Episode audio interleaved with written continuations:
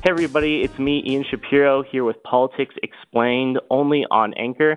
And today I'm joined by Seth Masket. Uh, if you look at the segment that we posted just before this, you get a wonderful bio of Seth.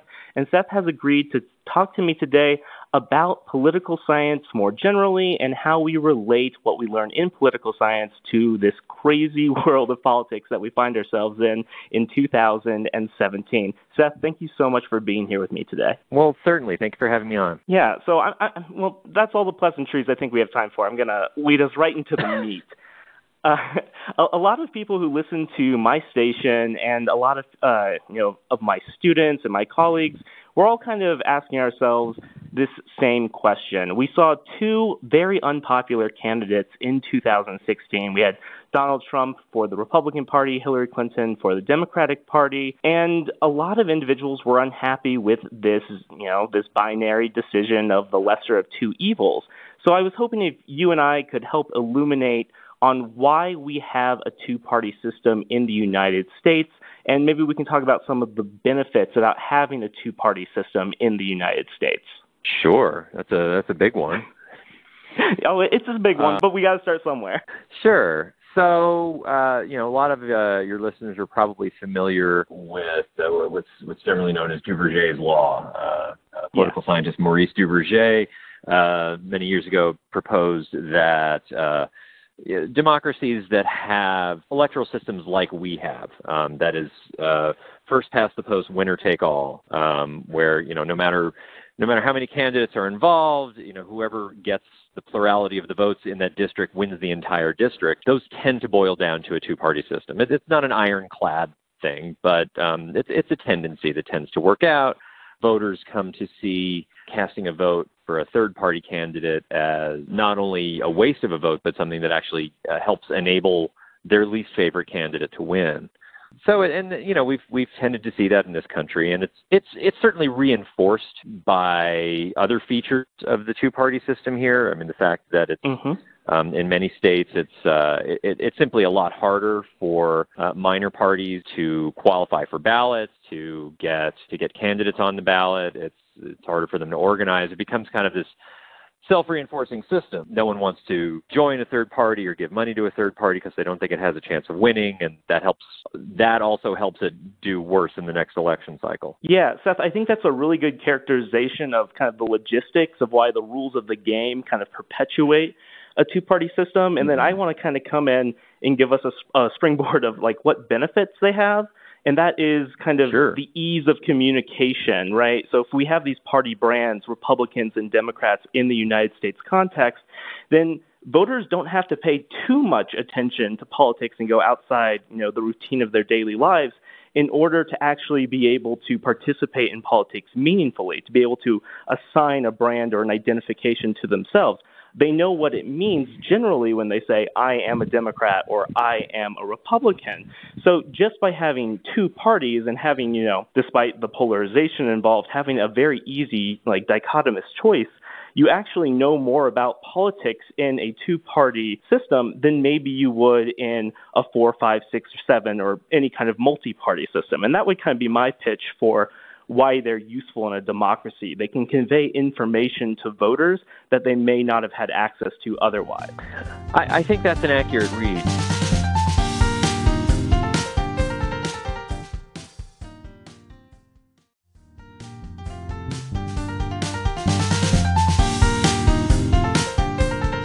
I, would also add to that that uh, w- what often doesn't get mentioned when people advocate for a four or five party system is that once those you know, regardless of how the elections work, once all those parties get into office, they then set about forming coalitions so that they can actually govern, usually by a, a, majority rule system. So you may feel better about your choice. You may, you know, have the option of a party that more directly represents the things you need.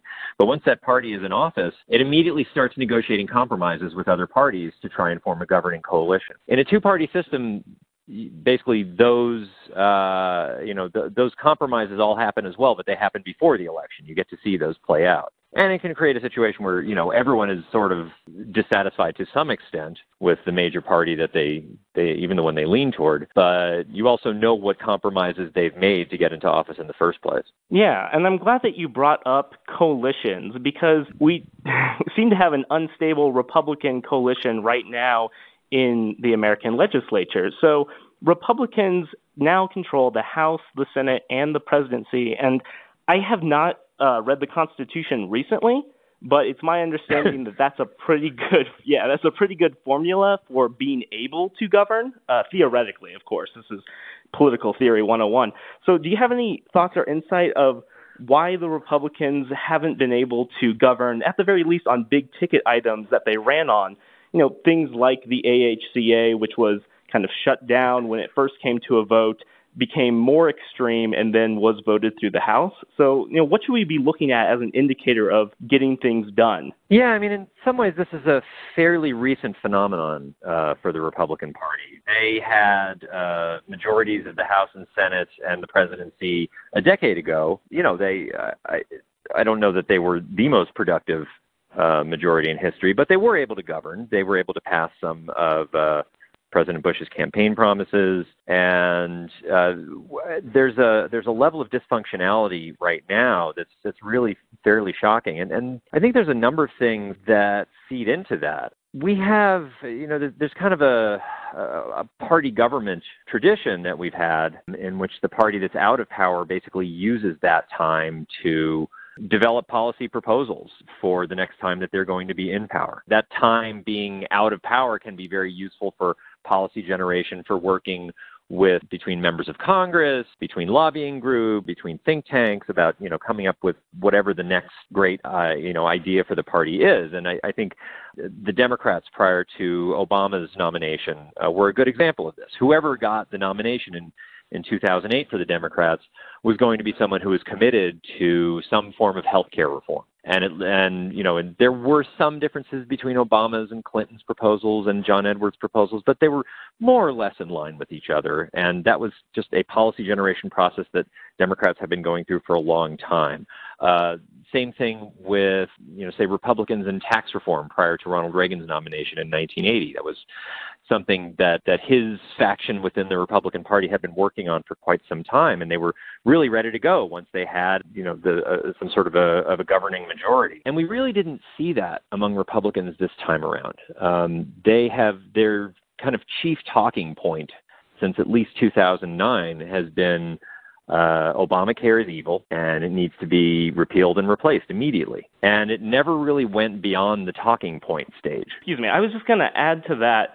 Yeah, I, the only evidence I have to back this claim up is that it appears that everyone kind of says that the AHCA is Paul Ryan's signature bill, and it took us a while to, after the election, to get some concrete details on that bill. It's my conspiracy theory yes, this one's mine, that I think mm-hmm. Paul Ryan wrote okay. the whole bill in his room during the Republican weekend retreat earlier in the year. well, that's entirely possible. And it, I mean,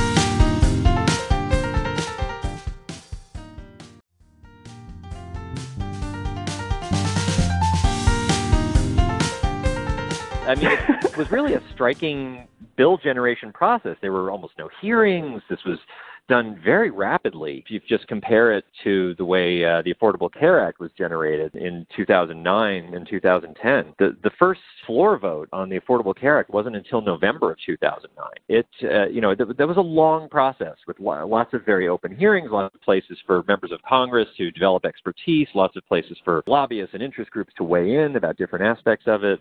This was just something that Paul Ryan just kind of said, okay, here's the bill. And uh, a lot of the Republican Party was not ready for it and was really uncomfortable with it. That's why they had to pull the vote initially. I think on top of that, you have some real challenges in who Republican officials are right now in the sense that you have some who are uh, you, you might call like you know Randian libertarian style. At least that's mm-hmm. where uh, Paul Ryan kind of kind of fancies himself. Some are, I think, just more traditional cultural conservatives, and then you have you know Trump and whoever's on his team.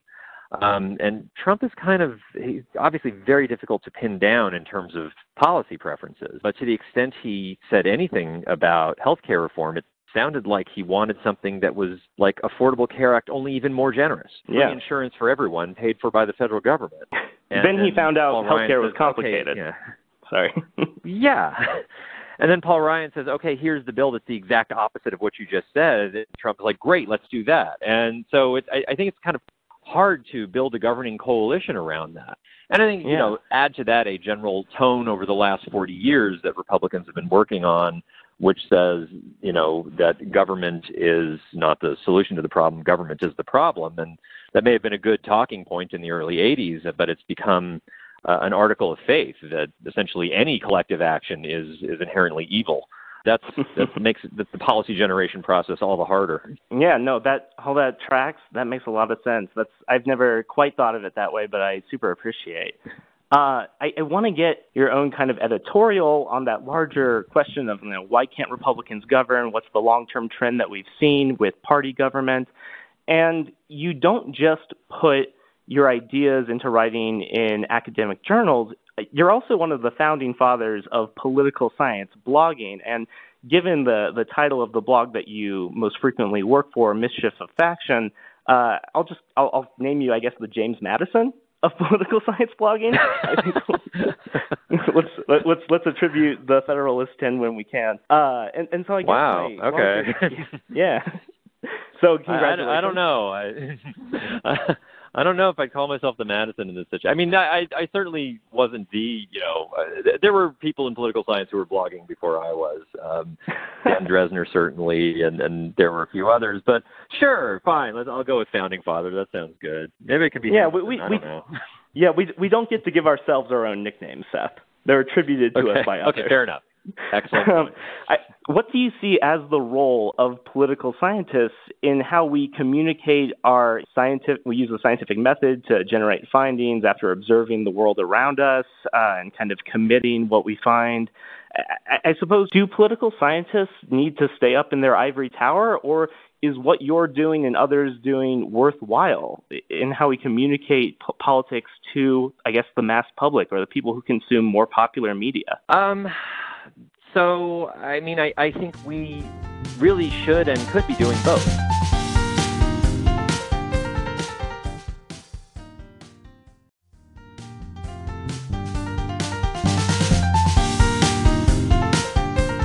The scholarship role is very important. And that's something that we are, you know, as political scientists are uniquely trained for. We can be doing just very intensive systematic research, testing hypotheses, and that goes through a, you know, very lengthy data collection and testing and peer review process. And I, I really believe there is something very important to that whole process, and I, I certainly wouldn't want to short circuit that. That said, I think there are things that we as scholars can be contributing to more immediate discussions of politics. This is part of what motivated me to get involved in the first place. You know, I would read news coverage or watch TV coverage of politics, and uh, a lot of times just get very frustrated. And I, I'm certainly, uh, you know, I'll generally defer to political journalists in the work that they do. I know they, you know, they know their subject matter and they know that their their sources, and you know, they're very good on on reporting uh, what's immediately in front of them. But I think in terms of more contextual things and understanding causal relationships, I think we have uh, something to contribute there. And uh, you know, it can be kind of painful to watch coverage that just assumes that everything is about the latest scandal or everything is driven by this little campaign advantage that one team has or, uh, you know, this much advertising spending is going to actually completely be a game changer. And so I, you know, I, I kind of wanted to be involved in that discussion to at least try and, you know, influence coverage a little bit or, you know, at least be part of the conversation to some extent. And I uh, was kind of hoping blogging would be a way to do that. And and it, it took a while. You know, I started fairly small on a blogger platform. You know, lots of others of us just you know did it in a in a pretty limited way on a you know in a very independent fashion. But I think it's we've become much more uh, institutionalized over the last decade or so. And it's been great to see that happen. I think we're much more part of the conversation now than we used to be. Yeah, and what a time to be part of the conversation. I, right after the 2016 presidential election, all I could remember was different media outlets, different journalist outlets talking about what just happened, right? So, like, the polls got it wrong. Let's mm-hmm. theorize on why this may have happened.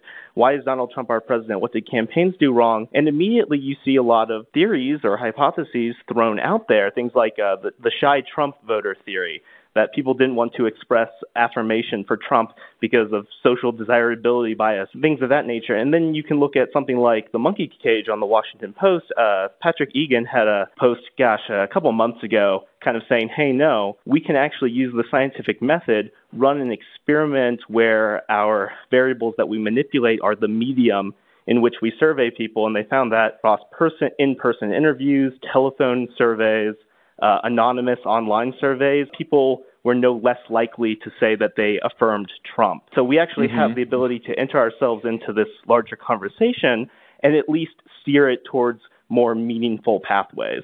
And we can kind of say, like, no, we can kind of dismiss this and begin looking at new problems to discuss. Yeah, honestly, I think that that's a great example. Um, and really, if you you know if you watch like uh, half an hour of, of CNN commentary where they'll have like a, a panel of reporters or uh, commentators just you know going back and forth about what the latest uh, political story of the day is. They're spouting out you know dozens of different hypotheses all the time, and they say, well, this happened because of this, and oh, very clearly the American people wanted that, and without any evidence at all. And it turns out, well, a lot of these things are testable, and we're the ones who can actually test that. And you know, maybe it doesn't make sense to try and make a whole academic paper about you know some little comment that someone made on CNN and spend three years trying to get that published. But it it might be possible to actually say, okay, well there there's a larger story here, and maybe I can collect a little data and see if there's any merit to this theory, and then you know write up a blog post about it. That might only take half an hour, an hour to do. Um, and maybe that's worth uh, a little bit of pushback. Yeah. Hey, Seth, thank you so much. This has been a wonderful interview. And before we go, I need to ask your opinion on just one last thing, and that is what is the true meaning of covfefe? Covfefe is in our hearts. oh, I see. It's it's all things to all people. It's whatever you need it to be yeah. at the time. yes. awesome. Hey, Seth, thank you so much. This was a great interview, and I really enjoyed myself. Oh, great. Thank you so much for doing it. It's been good talking to you.